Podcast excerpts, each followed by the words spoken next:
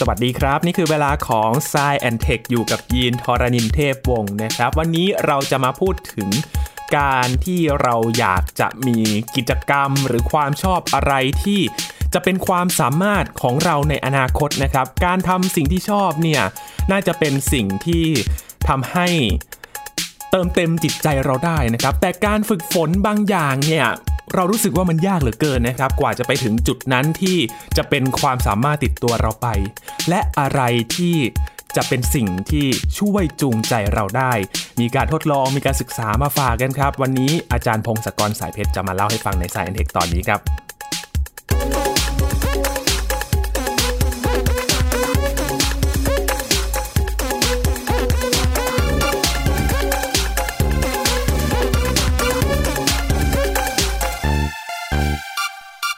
เมื่อเริ่มต้นสักราชใหม่นะครับหลายๆ คนมักจะตั้งจุดมุ่งหมายตั้งปณิธานตัวเองว่าอยากจะทำอะไรให้สำเร็จ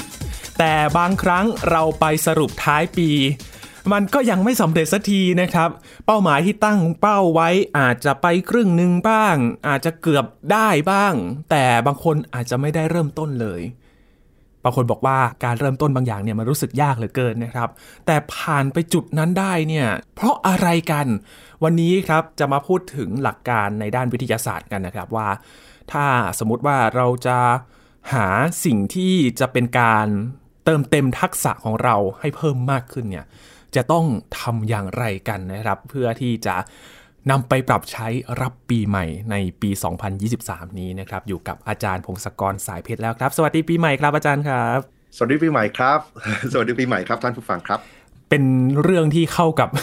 ช่วงเวลานี้พอดีเลยนะครับ อาจารย์ พูดถึงการฝึกฝนบางอย่างเนี่ย การเรียนรู้อย่างแค่เราเรียนตามหลักสูตรนะครับ อาจารย์โอ้โห กว่าจะผ่านอะไรมาได้เนี่ยยากลำบากเหลือเกิน บางคนก็มีวิชาหรือว่าแนวทางที่ชอบหรือว่าไม่ชอบนะครับ แต่บางทีนะครับอาจารย์เราจะเริ่มต้นอะไรใหม่ ๆ ที่มันนอกเหนือจากการเรียน เพื่อที่จะไปเพิ่มเติมทักษะของเรานะครับ มันถึงยากเหลือเกินครับ อาจารย์แล้วต้องใช้เวลานานขนาดไหนกันแน่เขามีการศึกษา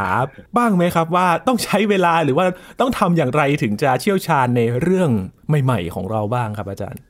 มีมีการศึกษาเรื่องนี้หลายงานวิจัยนะครับครับ ถ้าไอ้เรื่องเรื่องการเรียนรู้และการฝึกทักษะ ไปจนถึงระดับดีและดีมากหรืออันดับระดับโลกเนี่ยมีหลายร้อย paper เลยนะใช่ไหมแต่ว่าที่ดังๆเนี่ยเอาอันแรกก่อนเรามาดูไอ้อันแรกที่แบบว่ามันดัง ๆ ก็คือเขาบอกว่าเราเราอาจจะต้องใช้เวลาถึงประมาณหลักหมื่นชั่วโมงเลยหรือเปล่าหมื่นชั่วโมง เก่ง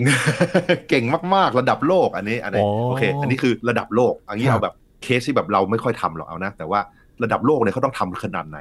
ก็มีคนวิจัยแบบถึงหมื่นชั่วโมงหรือเปล่าไอ้หมื่นชั่วโมงเนี่ยมันนานแค่ไหน มันเหมือนกับเราทำงานเต็มเวลาวันละแปดชั่วโมงสัปดาห์ละห้าวันเนี่ยต้องประมาณ 5 ปีเลยนะ มันถึงจะสะสมชั่วโมงได้ เหมือนเรียนหลักสูตรปริญญาตรีหนึ่งหลักสูตรเลยครับใช่หนึ่งหลักสูตรใช่ แล้วก็นั่นด้วยสอบตกหนึ่งปีว่านะแต่คุณก็สังเกตไหมว่า พวกเราเนี่ยทำงานไป 5 ปีแล้ว เราก็ไม่ได้เก่งแบบ มาก ๆ จนถึงระดับโลกอะไรใช่ไหมมันมีความแตกต่างกันไอ้แบบการใช้เวลาของพวกเราแต่ละคนเนี่ยนะจริงที่ว่าคนที่ทำอะไรเก่งๆ มันต้องใช้เวลาฝึกเยอะและฝึกนานใช่ แต่ว่าการที่เราจะใช้เวลาเยอะๆนานๆเนี่ยไม่ได้แปลว่าเราจะเก่งขึ้นนะครับเออไอสิ่งที่หลาย ๆ งานวิจัยชี้ให้เห็นก็คือไอการฝึกทำอะไรต่างๆ เนี่ยมันต้องฝึกอย่างตั้งใจครับ ภาษาเทคนิคอันนั้นเขาเรียกว่า deliberate practice practice ก็คือการฝึก deliberate ก็คือตั้งใจ ตั้งคิดว่าจะต้องฝึกอะไร ก็คือแบบว่าการไปฝึกทุกครั้งเนี่ยเราต้องคิดว่าเราจะต้องแก้จุดบกพร่องอะไรบางอย่าง หรือเรียนรู้อะไรใหม่ ๆ บางอย่าง แล้วก็ทำไปเรื่อยๆทำไปเรื่อยๆ คนเก่งระดับโลกเนี่ยเขาจะทำอย่างนี้ แต่ว่ามันถึงหมื่นชั่วโมงจริงหรือเปล่าโอเค อย่างแรกมันไม่จำเป็นนะ คือมันมีงานวิจัยที่เกี่ยวกับการเล่น เล่นหมากรุกเนี่ย chess เนี่ยซึ่งเขาแข่งกันแล้วก็มี rank ต่างๆ มีมาสเตอร์อะไรพวกนี้ใช่ไหมมีแกรนด์ masterคือถ้าถึงระดับ master นี่แปลว่าเก่งมากๆ แล้วแบบว่าระดับแข่งกันระดับโลกได้นะ ปรากฏว่าคนที่เริ่มเนี่ยบางคนเขาใช้เวลาไม่ถึงพันชั่วโมง แบบว่าเจ็ดร้อยแปดร้อยชั่วโมง แต่บางคนก็ใช้เวลาถึงประมาณสองหมื่นชั่วโมงคือมันต่างกันเยอะได้เหมือนกันไอ้การฝึกอย่างเดียวมันไม่ใช่ละ ไม่ใช่ มันต้องมีปัจจัยอื่นๆอีกเยอะเลย ไอ้คำว่าหมื่นชั่วโมงเนี่ย มันแบบว่ามันดังขึ้นมาแล้วก็ทุกคนได้ยินมาจากหนังสือที่ดังมาก เขียนโดยมาลคอมแกลดเวลเนาะเขาเป็นนักเขียนดัง เขามาเขียนเรื่องไอ้หนังสือ Outlier Outlier คือคนที่แบบโอ้เก่งผิดมนุษย์มานา เช่นแบบว่าเขาบอกนักดนตรีเก่งๆอย่าง The Beatles อย่างเงี้ย ตอนวัยรุ่นเขาก็ฝึกเล่นกีตาร์เล่นอะไรมานานอย่างนี้นับเป็นหมื่นชั่วโมงแล้ว หรือว่าบิลเกตนะก่อนจะตั้งบริษัท Microsoft เขาเขียนโปรแกรมมาตั้งแต่เป็นเด็กๆ เป็นหมื่นชั่วโมงแล้วอืมแต่นี่มันเป็นการเลือกดูไงครับเป็นการเลือกดูคนสำเร็จแล้ว แล้วก็ไปดูว่าเขาใช้เวลาเยอะแค่ไหนไอ้สำหรับคนทั่วไปอย่างพวกเราเนี่ย ไปใช้เวลาเยอะๆ มันไม่จำเป็นต้องได้ฝึกไปถึงระดับเก่งๆ มากๆ พอเราไปได้ไอเดียว่าโอเค ถ้าฝึกมากๆเราจะเก่งเนี่ย แล้วเราไม่เก่งเนี่ย มันก็จะเกิดเหตุการณ์ที่ว่ามันท้อแท้มากเลยใช่ไหมแบบว่าอะไรวะฝึกอะไรไม่เห็นได้เรื่องเลยอืมไม่แล้วเราก็เลิกท้อแท้ครับอาจารย์ท้อแท้ท้อแท้ ใช่ อันเนี้ยสำคัญคือเราต้องเข้าใจก่อนว่าการฝึกเนี่ย ไม่ใช่ว่าทุ่มเวลาเข้าไปแล้วมันจะเก่งนะครับต้องหาทางใช้เวลาแล้วก็วิธีฝึกด้วยนะอืมแล้วก็หลังจากทำทุกอย่างแล้วเอ่อมีงานวิจัยอื่นๆอีกมาโชว์ให้ดูว่าไอ้จำนวนชั่วโมงการฝึกเนี่ย มันอธิบายความสำเร็จได้ประมาณเอ่อไม่ถึงครึ่งอะ่ะคือมคือในหลาย ๆ สาขาเนี่ยในงานวิจัยไอ้หมื่นชั่วโมงอันแรกเนี่ยเขาบอกว่าจำนวนชั่วโมงมันอธิบายความสำเร็จได้ประมาณครึ่งหนึ่งแต่ว่าพอมีคนมาพยายามดูข้อมูลแล้วก็ทดสอบทดลองกับหลาย ๆ สาขาให้ตัวอย่างมันกว้างขึ้นใหญ่ขึ้นเนี่ย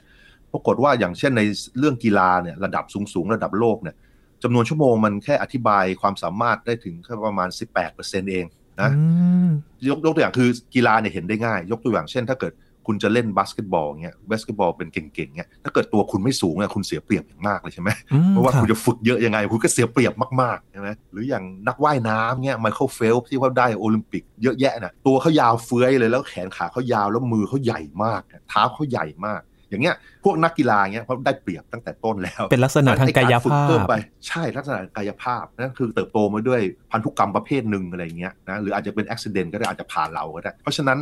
อย่างพวกเราตัวแค่เนี้ยตัวสั้นๆแล้วก็ไปแข่งว่ายน้ำเนี่ยเราฝึกเข้าไปยังไงแล้วก็เสียเปรียบแพ้อยู่ดีนะเพราะฉะนั้นในบางสาขาเนี่ยการฝึกอาจจะไม่ได้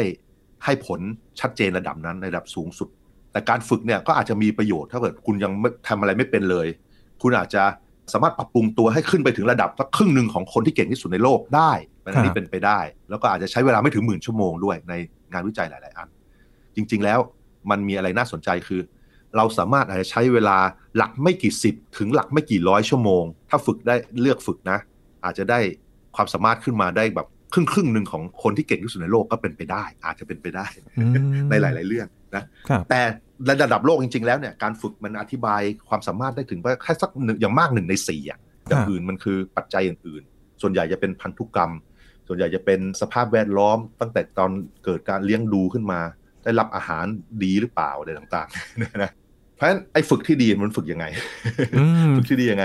อย่างแรกเนี่ยเราต้องคิดก่อนว่าไอ้ทักษะที่เราต้องการเนี่ยมันคืออะไรเนาะครับมันต้องเป็นสิ่งที่แบบว่าควรจะมีประโยชน์พอสมควรในชีวิตเรา แล้วเราจะได้อยากทำใช่ไหม ทำแล้วมันมีประโยชน์ให้ชัดเจนกับเราเนี่ยยกตัวอย่างเช่น ผมอยู่เฉยๆเงี้ยผมจะไปหัดว่ายน้ำให้เร็วมากๆเนี่ยมันก็คงไม่ค่อยมีประโยชน์แล้วสักพักพอผมว่ายได้ไม่ได้เร็วขึ้นเท่าไหร่ผมก็จะเลิก เพราะฉะนั้นเลือกจุดมุ่งหมายเนี่ยเป็นจุดเริ่มต้นที่สำคัญใช่ไหมอย่างพวกเราเราทำงานเอกสารเยอะๆอย่างเงี้ยเราอาจจะต้องการฝึกใช้ภาษาอังกฤษยกตัวอย่างใช้ภาษาอังกฤษ เราต้องการเพิ่มทักษะด้านนี้ โอเค แล้วเริ่มเราก็จดไปแล้ว เราอยากจะทำอะไรให้ดีขึ้น แล้วก็เราอย่าไปหวังมากว่าเราจะใช้เวลาหลักพันชั่วโมง แล้วเราจะเก่งระดับโลกหรือเป็น top หนึ่งพันของโลกอะไรเงี้ยไม่ได้ แต่ว่าเราน่าจะเก่งกว่าตอนที่เราอยู่เป็นตอนเนี้ยได้อีกเยอะเลยครับข้อ 2 คือพยายามปรับปรุงเทียบกับตัวเองใช่ไหมคำแนะนำของงานวิจัยหลาย ๆ อันบอกว่า เวลาเราเลือกสิ่งที่เราอยากจะปรับปรุงเนี่ย เราควรจะเตือนตัวเองไว้ให้เห็นชัด ๆ ว่าเราจะทำอะไร เขาแนะนำว่าให้เขียนโน้ตวางแปะไว้ที่ต่างๆด้วยอืนะไว้เตือนป้ายเตือนไปเตือนเตือนเตือนวอลเปเปอร์อย่างเงี้ยวอลเปเปอร์ในคอมพิวเตอร์ในหน้าจอเราอาจจะครับมีโน้ตติดไว้ด้วยอะไรอย่างเงี้ยแล้วเห็นว่าโอเคนั่นคือจุดมุ่งหมายระยะยาวของเราเราคือจะทำอะไรอืใช่ไหมพอจุดมุ่งหมายเนี่ย พยายามแบ่งจุดมุ่งหมายให้เป็นเป็นขั้นตอนให้เป็นจุดมุ่งหมายย่อยๆ ให้ได้ แบ่งให้เป็นชิ้นเล็ก ๆ เช่น บอกว่าเราอยากจะเรียนรู้ภาษาอังกฤษให้เก่งมากขึ้น เราก็จะแบ่งจุดมุ่งหมายนี้เล็กๆครับว่าเราต้องการอ่านข่าวให้ได้รู้เรื่องมากขึ้น เราต้องการเขียนบทความอะไรบางอย่าง ให้รู้เรื่องได้มากขึ้น นี่ก็แบบเริ่มย่อยลงมาแล้ว แล้วก็พยายามแบ่งไอ้แต่ละส่วนให้มันเล็กลงมาเล็กลงมาเรื่อยๆให้มันเล็กที่สุดจนกระทั่งแบบว่า เราสามารถค่อนข้างจะทำได้ในระยะไม่ยาวนะเช่นแบบว่าตอนเริ่มต้นเราอาจจะบอกว่า เราจะพยายามอ่านข่าวภาษาอังกฤษให้รู้เรื่องวันละข่าวก็แล้วกันอืมใช่ไหม หรือเราจะเขียน blog post ภาษาอังกฤษให้อ่านรู้เรื่องวันละ blog post หนึ่งโพสต์นี่เริ่มต้นก็แบ่งอย่างงี้แล้วก็เป็นจุดมุ่งหมายระยะสั้นขึ้นมาใช่ไหมครับนี่แหละคือไม่ว่าทำเรื่องอะไรแบ่งให้มันเป็นชิ้นเล็กๆก่อนชิ้นเล็กๆเล็กๆเล็กๆยิ่งเล็กเท่าไหร่ยิ่งดี เพราะว่าแต่ละชิ้นเล็กๆเนี่ยมันทำให้เราไม่ท้อแท้อาจจะมีโอกาสทำสำเร็จ คือถ้าเกิดบอกว่าเราจะอ่านหนังสือภาษาอังกฤษในเล่มโตๆเนี่ยให้เสร็จได้ในหนึ่งเดือนเนี่ยบางทีตอนเราเริ่มต้นมาจะยากใช่ไหมแล้วเราก็อ่านไม่ได้สักสามสิบหน้าแล้วก็เลิกแต่บอกว่า ถ้าจะอ่านข่าวแค่ข่าวเดียวให้สำเร็จเนี่ยวันเนี้ยมันอาจจะพอเป็นไปได้อืมทีละเล็กนี่ทีก็ละคือน้อยอ่าค่อยๆเป็นค่อยไปทีละเล็กทีละน้อย ใช่ใช่อันแรกคือต้องแบ่งให้มันเล็กที่สุดที่เป็นไปได้ครับนะแล้วก็สองก็คือเราต้องรู้จักประมาณตัวเองด้วยว่าฝีมือเราตอนนี้เป็นเท่าไหร่ บางทีเราเราคิดว่าเราเก่งเกินที่เราเป็นจริง ๆ อย่างเงี้ย เราก็จะท้อแท้ได้ ทางที่ดีนะอย่างตัวผมเองเนี่ยไม่ว่าผมจะไปเรียนรู้เรื่องอะไรใหม่เงี้ยผมจินตนาการว่าผมเป็นเด็ก ประถมเลยเข้าไปเข้าไปรู้เรื่องอืมเข้าไปพยายามเข้าใจเลยเออไม่ว่าเกิดอะไรขึ้นเนี่ยเราจะรู้อะไรบางอย่างเรียนรู้อะไรบางอย่างเพิ่มขึ้นมาอีกหน่อยนึงอะไรอย่างเงี้ยเราไม่ต้องไปคาดการณ์ว่าโอ้โหนี่นะ เราเรียนมันตั้งเยอะอายุเราก็เยอะแล้วเราเป็นด็อกเตอร์นะทำไมวันหนึ่งทำไมอ่านไม่ค่อยรู้เรื่องเลยเนี่ยเพราะถ้าเกิดเราคิดว่าอืมอ่านไม่รู้เรื่องเลยทั้งๆที่เราก็รู้มาเยอะแล้วนะอะไรเงี้ยเราก็รู้สึกว่าท้อแท้หรือบางทีเราก็แบบไม่อยากไปทำกิจกรรมนั้นใช่ไหมครับแต่ถ้าเกิดเราคิดว่า โอเค เราไปเรียนรู้เรื่องใหม่ๆเนี่ยเนื่องจากมันเป็นเรื่องใหม่ เราก็ไม่มีความรู้อะไรเลย เพราะฉะนั้นทุกอย่างที่เราจะเรียนรู้หรือทำได้เนี่ยมันก็เป็นบวกทั้งนั้นมันสามารถทำนี่คือแบบพยายาม psychology พยายามพยายามฝึกสมองตัวเองให้ไม่ให้มีอะไรล่ะเอ่อไม่ท้อแท้ง่ายๆ ไม่ให้กระตือรือร้นใช่ไหมครับแล้วก็จุดมุ่งหมายของเราอะมันก็ควรจะเหมาะสมพอดีกับความสามารถของเราด้วยใช่ไหมเช่นถ้าเราเพิ่งฝึกหัดภาษาอังกฤษอย่างเงี้ยโกที่เราตั้งเป็นชิ้นเล็ก ๆ มันก็ควรเป็น จุดมุ่งหมายขนาดเล็ก ๆ เริ่มต้นสำหรับคนเริ่มต้นเท่านั้น ยังไม่ต้องไปแอดวานซ์อะไรมาก ถ้าตั้งมากไปเราก็จะรู้สึกหยุดเราจะหยุดทำเราจะทำไปแป๊บหนึ่งอีกอันหนึ่งที่เขาแนะนำก็คือทดลองการเรียนรู้หลาย ๆ แบบก็ได้ แต่เรื่องแต่ละเรื่องทดลองแล้วเปรียบเทียบดู เพราะว่าเนื้อหาแต่ละอย่างหรือว่าทักษะแต่ละอย่าง วิธีที่เราจะฝึกหรือเรียนรู้มันก็ต่างๆกันไป บางทีเราดูวิดีโอแล้วทำตามก็เป็นได้ บางทีเราอ่านหนังสือแล้วก็ทำตามก็เป็น บางทีเราต้องไปพูดคุยกับคนที่เขาทำเป็นอยู่แล้ว อันนี้มันก็ขึ้นกับว่าโอกาสของเราเป็นอย่างไร แล้วเราก็สามารถไปเรียนรู้แบบไหนได้บ้าง คือพยายามไปสำรวจก่อนว่าว่ามันมีอะไร วิธีเรียนรู้สิ่งที่เราสนใจเนี่ยจะทำอย่างไรดี แล้วก็ต้องลงมือทำเอง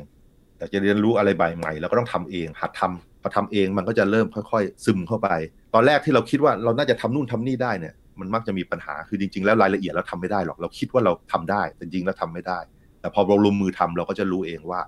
เรายังมี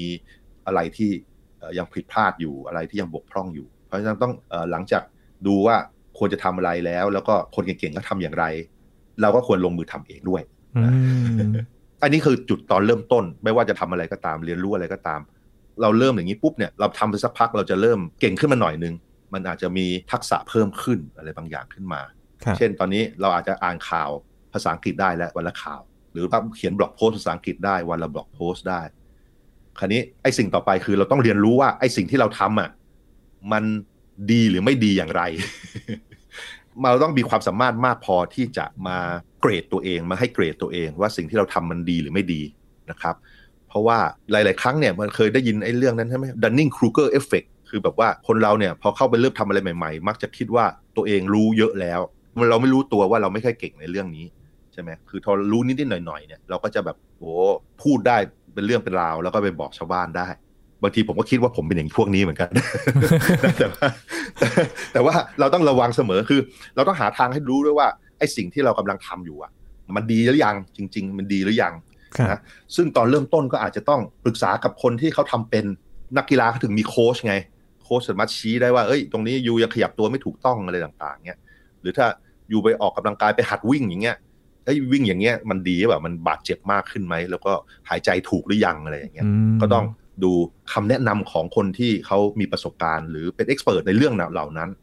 แต่บางครั้งเราก็มันก็มีเอ็กซ์เพรสปลอมๆเยอะนะ คือทั้งๆ บางคนเพิ่งทำงูปลาปลา แต่ก็ยังไม่รู้มากแต่ว่าพูดมากก็เป็นไปได้ ก็ต้องระวังพวกนี้ครับนะแต่สมัยนี้มันมีอินเทอร์เน็ตอะไรต่างๆเราสามารถไปดูไปอ่านเรื่องที่แบบว่าระดับโลกจริงๆเขาทำอย่างเงี้ยเราจะไปสังเกตได้ แล้วก็คำแนะนำต่างๆ ระดับโลกเป็นยังไง แล้วมาใช้กับพวกเราได้ พอเรารู้พอที่จะว่าวิจารณ์ตัวเองว่าสิ่งที่เราทำมันดีไม่ดีอย่างไรเนี่ย ตอนนี้เราจะเรียนรู้อย่างรวดเร็วได้แล้ว เราจะเริ่มเรียนรู้อย่างรวดเร็วไอ้ส่วนนี้แหละจะเป็นส่วนที่ทำให้เราสามารถใช้เวลาหลักร้อยชั่วโมงกันแล้วกัน ที่จะเติบโตไปเริ่มจากพวกที่ทำอะไรไม่ค่อยเป็นเลย เป็นพวกที่ค่อนข้างเก่งในสาขานั้นๆเล็งซะเก่งสักครึ่งหนึ่งของคนที่เก่งที่สุดในโลกอะไรอย่างนี้ก็แล้วกันนะประมาณนั้น อันเนี้ยทุกคนน่าจะพอทำได้ครับ นะแต่ว่าไอ้ครึ่งหลังที่แบบว่าจะขึ้นจากครึ่งหนึ่งไปถึงข้างบนสุดเนี้ยไอ้ตั้งแต่ยากมากอืมน่าแล้สิวคมันรับอาจอาจะจารไม่ค่อยย์เกี่ยวกับการฝึก เพราะว่าตอนแรกๆเนี่ยมีไฟมากเลยครับ โอ้โหทำเป็นกิจวัตรพอไปอยู่ช่วงหนึ่งคือ มันจะมีสองอย่างก็คือว่าถ้าอืมทำไปเรื่อยๆก็จะทำไปได้เลย กับอีกอันหนึ่งก็คือ ทิ้งไว้กลางทางไม่เอาแล้ว หยุดไว้แค่นั้นแล้วก็จะหายไปเลยไอ้นี้ปัญหาสำคัญ อันเนี้ยเนี่ยมันต้องมีกระตุ้นตัวเองอะ ต้องแบบให้รางวัลตัวเองอะไรบางอย่างด้วยใช่ไหมคือให้ว่าทำให้เราสนใจเสมอ ถ้าเกิดจุดมุ่งหมายแล้วแบ่งเป็นชิ้นไม่เล็กพอเงี้ยชิ้นมันใหญ่เกินไปเงี้ยบางทีเราก็จะหยุดครับใช่ไหมมันมีอีกงานวิจัยแล้วก็คนมาบอกว่า ถ้าเกิดยูสามารถแบ่งงานให้มันชิ้นเล็กจนกระทั่งแบบว่าโอ้ใช้เวลาแค่ไม่กี่นาทีนาทีสองนาทีนะ ถ้าเป็นอย่างนั้นได้มันจะดีมาก เช่น สมมุติว่าออกกำลังกายก็แล้วกันนะ สมมติจะวิ่ง ปีนี้เราจะเริ่มวิ่งละเราบอกโอเควิ่งอีก10เมตรก็แล้วกันอืมวิ่ง10เมตรเอาไปวิ่งเลย10เมตร แล้วพอสบ10เมตร แล้วก็วิ่งอีก10เมตรไหวไหมเนี่ยโอเคอะไรอย่างเงี้ยแล้วสมมุติวันแรกเอาวิ่ง50เมตรก็พอเอาเลิกกลับบ้านเราพอแล้ว แต่วันต่อไปก็เอาเงี้ยเราลองเริ่มดูต่ออีก10เมตรได้ไหมต่ออีก10เมตรได้ไหมอย่างเงี้ยแล้วสักพักมันจะเริ่มชินมากขึ้นเรื่อยๆ มันมีคำแนะนำหลายหลายแหล่งว่าทำให้จุดมุ่งหมายโกของวันนี้ นะสิ่งที่ต้องทำวันนี้ให้มันเล็กมากๆขนาดนั้นเลยครับ คุณจะได้ทำอีกหน่อยก็ได้ทำอีกหน่อยก็ได้อืมนะอีกอันหนึ่งอีกคำแนะนำที่หลาย ๆ คนบอกคือ อย่าหักโหมอืมเพราะว่าตอนแรก ๆ เราจะทำเยอะเลยไงทำเยอะหักโหมมากเลย สมมุติว่าทำไปหนึ่งสัปดาห์ แล้วก็มันเริ่มล้า มันทำได้น้อยลงปุ๊บ สมองเราก็จะเริ่มนั่นแหละ รู้สึกโทษตัวเองแล้วว่าทำไมมันร้อยลง แล้วเรารู้สึกไม่แฮปปี้ใช่ไหมอืมเราไม่อยากมีความทุกข์แล้วเราก็เลยไม่อยากทำแล้วเราก็เลิกไปอย่างเงี้ยครับใช่ไหมเพราะฉะนั้นทางที่ดีตอนเริ่มต้นอะทำน้อยๆทำน้อยๆแต่ทำนานๆแล้วทุกวันทำนานๆใช่ใช่แล้วแต่ละวันมันดีขึ้นนิดนึงไงครับแค่ว่าสมองมันจะหลอกตัวเองว่าเอ้ยดีขึ้นอีกหน่อยแล้วดีขึ้นอีกหน่อยแล้ว วันนี้วิ่งได้เพิ่มขึ้นอีกสิบเมตรแล้วอะไรอย่างเงี้ยอืมเหมือนการกินหรือเปล่าครับมันอาจารย์เราแบบอะกินอีกสักชิ้นหนึ่งแล้วกันอีกสักชิ้น เอออันนี้มันก็ไม่ควรนะทำไปประจำอิ่มแล้วก็ไม่อร่อยกินไม่ควรคือไอ้นี่ก็เหมือนอีกอันหนึงอะก็คือไอ้ที่ผมก็พยายามเหมือนกันแค่ว่า เราจะกินน้อยลงช้อนหนึ่งก็แล้วกันครับแบบเอออยากกินเนี่ยแต่เออไม่ต้องช่างช่างมันเถอะไม่ต้องกินอะไรเงี้ยแล้วก็พยายามปรับตัวให้มัน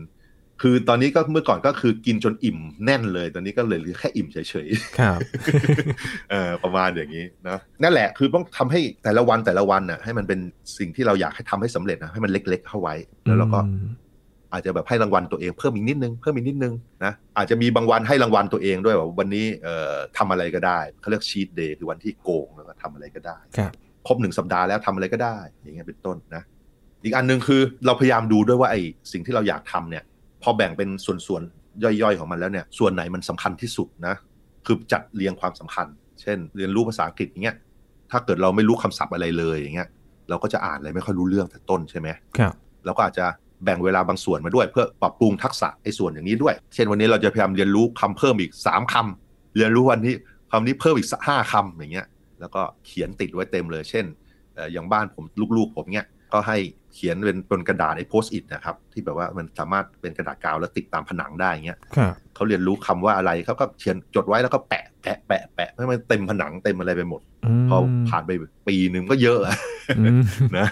เราก็พยายามดูว่าเรื่องอะไรสำคัญในแต่ละทักษะที่เราต้องการ แล้วเราก็จัดเรียงความสำคัญ เพราะว่าไอ้เรื่องสำคัญสำคัญเนี่ย พอเราแก้พวกนั้นได้ปุ๊บมันอาจจะได้ผลเป็นส่วนใหญ่เขาเรียกว่ากฎ80 20อะผล 80%อาจจะมาจากความพยายาม หรืองานแค่ 20%เท่านั้นเอง มันมีในหลาย ๆ เรื่องที่ว่าเราทำน้อยแต่ได้มาก อันเนี้ยคือถ้าเกิดเราจัดความสำคัญได้ถูกต้อง รู้ว่าส่วนไหนมันสำคัญแล้วเราทำส่วนนั้น แม้ว่ามันจะดูน้อยก็ตาม แต่พอเราทำมันได้ดีแล้วปุ๊บมันได้ผลทำให้มีผลดีขึ้นมาเป็นส่วนใหญ่ได้อืมอันนี้เดี๋ยวในอนาคตลองคุยเรื่องกฎนี้ก็ได้กฎ 80 20 เนี่ยมันเป็นสามารถใช้ได้ในหลาย ๆ เรื่องเลยนะ ตั้งแต่เรื่องที่ว่าคน 20% ครอบครองที่ดิน 80%อะไรอย่างเงี้ยคนที่คนพบคนแรกเขาเขาสังเกตอันนี้แล้วเรียกพาเรโตพาเรโตเป็นแบบนักเศรษฐศาสตร์นะครับนั่นแหละเออแล้วเขาเอ๊ะพอมองไปรอบๆตัวมันเป็นอย่างนี้ทั้งนั้นเลยอะแค่ว่าของส่วนใหญ่ 80%มันอาจจะมาจากเหตุแค่ 20%จริงๆ มันไม่ใช่80 20 เป๊ะๆหรอกแต่ว่าเป็นอะไรบางอย่างใหญ่ ๆ 80%มาจากเหตุน้อยๆ แค่ 20%เป็นต้น เดี๋ยวในอนาคตลองคุยกันเรื่องนี้ก็ได้นะครับ เนี่ยแหละเราก็ต้องพยายาม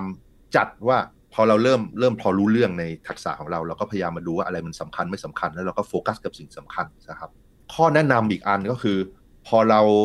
ทำไปสักพักหนึ่งแล้วเราเริ่มรู้ว่าเราโง่เรื่องอะไรบ้าง รู้ว่าเราไม่รู้เรื่องอะไรบ้าง หรือว่าเราเรารู้เรื่องอะไรบ้างหรือบางส่วนนี้เราทำได้ดี ส่วนนี้เราไม่ดี เพราะถ้าเราเริ่มมีการแยกแยะอย่างนี้แล้วเนี่ย เราก็อาจจะเริ่มพยายามแชร์เขียนพูดหรือสอนคนที่แบบประสบการณ์น้อยกว่าเรา นะเพราะว่าการสอนอะไรพวกนี้มันจะทำคล้ายๆว่ามันเราต้องมานั่งเข้าใจจริง ๆ มากขึ้นต้องทบทวนว่าที่เราทำไปมันมีอะไรบ้างไอ้ส่วนเนี้ยตอนจะสอนมันจะเป็นการทำให้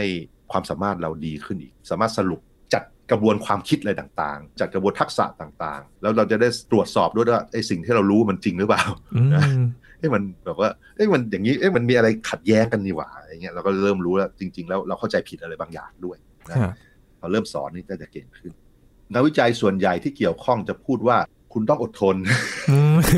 คืออย่าหวังอะไรเยอะ จริง ๆ นะ คือเคล็ดลับของความสุขก็คือ คุณไม่ต้องหวังอะไรครับ แล้วมันจะดีมันจะใช้ไม่เลวนะ คือทุกวันที่ตื่นมาแล้วมีชีวิตเนี่ยโอเค มันมีโบนัสแล้วเย่ยังไม่ตายพอเราไม่หวังนี้ปุ๊บโอเค ทุกอย่างมันจะเป็นสิ่งที่บวกขึ้นมาบวกขึ้นมาบวกขึ้นมา คือถ้าเกิดเราไปหวังอะไรมากเนี่ย พอผิดหวังปุ๊บแล้วสมองมันจะคล้ายๆมันมีไอ้ความคิดลบเข้าไป แล้วบางทีมันเลิกล้มแล้วเราก็ท้อแท้อะไรอย่างนี้นะอันนี้ก็คำแนะนำก็คือนั่นแหละ ถ้าเราหวังอะไรน้อยๆหน่อยนะ แต่เราพยายามทำให้มันมากกว่านั้นทำให้เต็มที่อะทำเต็มที่ความสามารถของเรา พอมันเกินที่เราคาดไว้มันเราก็จะมีความสุข และความสุขเนี่ยมันก็จะหลอกสมองคือสมองก็ส่งสัญญาณไฟฟ้าปุ๊บปุ๊บมีนิวโรทรานสมิเตอร์สารสื่อประสาททั้งหลายอะบอกว่าโอเค ควรจะทำอย่างนี้เพิ่มเป็นความสุขไงแล้วก็ฝึกต่อทำต่อทำต่อทำต่อทำต่อ อีกอันที่สำคัญก็คือ ไม่ว่าเราจะทำอะไรก็ตามเนี่ย เราพยายามตั้งเวลาแบ่งเวลาทุกวันน้อยๆก็ได้ วันละไม่กี่นาทีก็ได้ แต่ว่าพยายามทำทุกวัน มันก็คล้ายๆ บอกว่าวิ่งอีกแค่สิบเมตรนั่นแหละทำอีกห้านาทีได้ไหมทำอีกหนึ่งนาทีได้ไหมอะอย่างเงี้ย ตอนเริ่มต้นมันอาจจะยากหน่อย แต่พักสักพักหนึ่งเราก็ยังอาจจะมีเวลา 20 นาที 30 นาทีหรือ 1 ชั่วโมงสำหรับกิจกรรมที่เราต้องการทำในที่สุด แล้วก็ทำให้เป็นเรื่องที่อาจจะไม่ทุกวันแต่ว่าก็แบบว่าสม่ำเสมอใช่ไหมต้องทำให้มันสม่ำเสมออย่างนั้นนะครับแล้วก็อันสุดท้ายที่ทุกคนบอกก็คือ หลังจากคุณทำไปทุกอย่างทั้งหมดแล้วเนี่ย คุณอาจจะไม่ใช่ท็อประดับโลกอะไรนะ แต่นั่นเป็นเรื่องปกติ เพราะว่าการฝึกฝนการเรียนรู้อะไรต่าง ๆ เนี่ย มันอาจจะทำให้ความสามารถคุณดีขึ้นและดีขึ้นเยอะด้วย แต่ว่ามันมีปัจจัยอื่นๆอีกเยอะมากมาย ยกตัวอย่างเช่นพันธุกรรมอย่างเงี้ยร่างกายของคุณสมมติว่าคุณจะทำอะไรบางอย่างที่เกี่ยวกับการกีฬาอย่างเงี้ยแล้วร่างกายคุณไม่เหมาะสมกับการกีฬานั้นมันก็ไม่ไหวหรอก คุณอาจจะสนุกสนานแต่ว่า ถ้าเกิดคุณหวังจะเป็นแชมป์โลกอะคุณก็ผิดหวังนะนะเพราะฉะนั้นคุณก็หาทางทำอย่างอื่นหรือว่าเล่นเป็นฮ็อบบี้เป็นสันทนาการไปไม่ต้องซีเรียสอย่างเงี้ยเป็นต้น อย่าไปทุกอะไรมาก มันมีสิ่งต่างๆ เยอะแยะเต็มไปหมดเลย ให้เราเรียนรู้ให้เราหัดทำเต็มไปหมด แล้วก็ไปลองดูก็ได้ ลองนู่นลองนี่ไปเรื่อยๆ บางทีของส่วนใหญ่เราอาจจะไม่ชอบก็ได้ แต่มีบางอันซึ่งถ้าเราโชคดีเราก็เจอแล้วเราก็ชอบทำไปเรื่อยๆ อันนี้ก็เป็นสิ่งที่เขาแนะนำถ้าเกิดทำตามนี้ก็จะน่าจะมีความสุขพอสมควรนะ ผมก็พบว่าหลาย ๆ อย่างที่ผมทำในชีวิตประจำวันก็ประมาณนี้ผมไม่หวังอะไรมากแล้วผมก็เซตโกเล็ก แล้วทำเพิ่มอีกหน่อยนึงอะไรอย่างเงี้ยมันก็ทำให้ชีวิตดำเนินไปได้โอเค มีความสุขพอสมควรประมาณนั้นกด80 20 นี่ก็สำคัญเขาพบว่าเรื่องบางอย่างเราโฟกัสเรื่องบางอย่างเรื่องเล็ก ๆ เนี่ยปรากฏว่ามันให้ผลตอบแทนเยอะมากเป็นต้นคำแนะนำเหล่านี้เราก็ลองไปลองทำดู ถ้าเกิดเราไม่เซตอัพให้มันตั้งความหวังอะไรให้มันเยอะเกินไปเนี่ย แล้วเราทำให้สม่ำเสมอวันละนิดวันละหน่อยไปเรื่อยๆ บางทีเราก็จะเริ่มอะไรล่ะไม่ใช่เสพติดแต่ว่าแต่ว่าแบบว่า เป็นกลายเป็นกิจวัตรที่เราจะทำไป แล้วในที่สุดพอสะสมไปนานพอ มันก็เก่งขึ้นมาอีกเยอะเลยในที่สุดนะนั่นคือสิ่งที่นักวิจัยพยายามบอกเรานะครับครับ มันมีที่เป็นหนังสือเขียนเหมือนกันครับ อาจารย์ทฤษฎี 21 วันที่พอทำแล้วจะกลายเป็นนิสัยเลยที่เป็นหนังสือที่เขาแนะนำมานะครับ โดยดรแม็กเวลมอลนะครับ หนังสือที่ชื่อว่า Psycho Cybernetics นะครับเขาพูดถึงทฤษฎี 21 วันเนี่ย มันจะพอเป็นไปได้ไหมครับ มันจะเป็นเรื่องอะไรที่เราจะสามารถทำใน 21 วันได้เอ่อ21 วันเนี่ยอาจจะไม่ได้ทำให้เราเก่งมากๆนะ แต่ว่าถ้าเกิดเราพยายามทำอะไรปติดต่อเนื่องไป 21 วันเนี่ย ถ้าเกิดเราชอบเนี่ย มันน่าจะเป็นหนทางที่เราทำให้เราทำต่อไปนานๆได้อืมคืออันนี้ผมไม่รู้รายละเอียดของหนังสือนะ แต่ว่ามันไม่ใช่สิ่งที่เป็นไปไม่ได้ เอางี้ดีกว่าครับเพราะว่าไอการที่เข้าไปอยู่ในนิสัยที่แบบว่าเป็นหนทางที่จะพัฒนาตัวไปได้เรื่อยๆเนี่ย มันใช้เวลาอาจจะประมาณนั้นก็ได้ อาจจะหลักสัปดาห์เขาบอกว่าหลักสัปดาห์ไม่กี่สัปดาห์เพราะฉะนั้น21วันมันเป็นไปได้ครับมันขึ้นอยู่กับก็คือเรื่องที่เราจะทำด้วยไหมครับ อย่างการฝึกการใช้ภาษาหรือว่าการฝึกทักษะการทำงานศิลปะหรือว่ากีฬาเนี่ยมันขึ้นอยู่กับเรื่องต่างๆ เหล่านี้ไหมครับทำให้ระยะเวลาต่างๆ ไม่เท่ากันด้วยอ่าใช่ครับใช่เพราะว่าแต่ละขั้นตอนเรื่องทุกอย่างมันจะมีขั้นตอนและเทคนิคต่าง ๆ ใช่ไหมคือมันก็มีความยากง่ายแต่ละส่วนแต่ละส่วนไม่เท่ากัน เพราะฉะนั้นถ้าเกิดเราทำแบ่งขั้นตอนให้มันเล็กมากพอเนี่ย มันน่าจะพอทำได้ ไม่ว่าเรื่องอะไรก็ตาม แต่ว่าความเร็วในการเรียนรู้ความเร็วในการปรับปรุงมันอาจจะไม่เท่ากันในแต่ละเรื่องอืมนะครับก็นั่นแหละครับ ก็ต้องหาสิ่งที่เราสนใจและสิ่งที่เราชอบ หรือสิ่งที่เราคิดว่ามีประโยชน์เนี่ยแล้วก็ทำไป แล้วก็ทำไปอืมทำวันละนิดวันละนิดวันละนิดครับนะแล้วก็อย่าหยุดว่าอย่าหยุด เน้นว่าอย่าหยุดนะ อย่าหยุดอย่าหยุดทำให้น้อยคือยูอย่าทำมากเลยคนหยุดส่วนมากคือ ตั้งแบบวันนี้ต้องทำเยอะๆวันนี้ต้องทำเยอะๆแล้วพอวันหนึ่งมันทำได้ไม่ถึงเป้าแล้วรู้สึกอืมไม่มีความสุขเลย แล้วก็ครึ่งหนึ่งก็อาจจะเลิกไปแหละครับเลิกทโอ้ครับำแต่ทำน้อยๆเนี่ยทำนานๆดีกว่า หวังว่าคุณผู้ฟังจะนำไปปรับใช้กันได้นะครับ แล้วการที่เราจะไปถึงขั้นนั้นได้เนี่ยมันก็มีหลายปัจจัยเหมือนกันอย่างที่อาจารย์แนะนำให้ฟังนะครับ มีการศึกษามาโอ้โหหลายปัจจัยเหมือนกันแม้แต่พันธุกรรมเองก็เกี่ยวข้องด้วยนะครับ โดยเฉพาะเรื่องของสภาพทางกายภาพที่จะไปเป็นนักกีฬาแบบนี้นะครับ นอกจากการฝึกฝนแล้วก็อยู่ที่ลักษณะทางกายภาพด้วย ไม่เช่นนั้นเนี่ยคงไม่มีวิทยาศาสตร์การกีฬาหรอกนะครับ อาจารย์ที่เขามาการศึกษามาดูความสามารถสมรรถภาพของเราด้วยนะครับ นี่คือใช่ครับใช่ครับเรื่องราวรับต้นปีครับที่น่าจะเป็นจุดเริ่มต้นดีๆนะครับในการเริ่มต้นปีแล้วท้ายปีมาสรุปกันอีกทีว่าถ้าใช้วิธีที่เราคุยกันในวันนี้เนี่ยจะได้ผลหรือไม่นะครับวันนี้ขอบคุณอาจารย์พงศกรมากๆเลยครับยินดีครับ สวัสดีครับครับนี่คือ Science and Tech นะครับคุณผู้ฟังติดตามรายการของเรากันได้ที่ www.thaipbspodcast.com ครับรวมถึงพอดแคสต์ช่องทางต่างๆ ที่คุณกำลังรับฟังเราอยู่นะครับอัปเดตเรื่องวิทยาศาสตร์เทคโนโลยี และนวัตกรรมกับเราได้ที่นี่ทุกที่ทุกเวลากับไทย PBS Podcast นะครับ ช่วงนี้ยีนทอรานินเทพวงศ์พร้อมกับอาจารย์พงศกรสายเพชรลาไปก่อนนะครับ สวัสดีครับ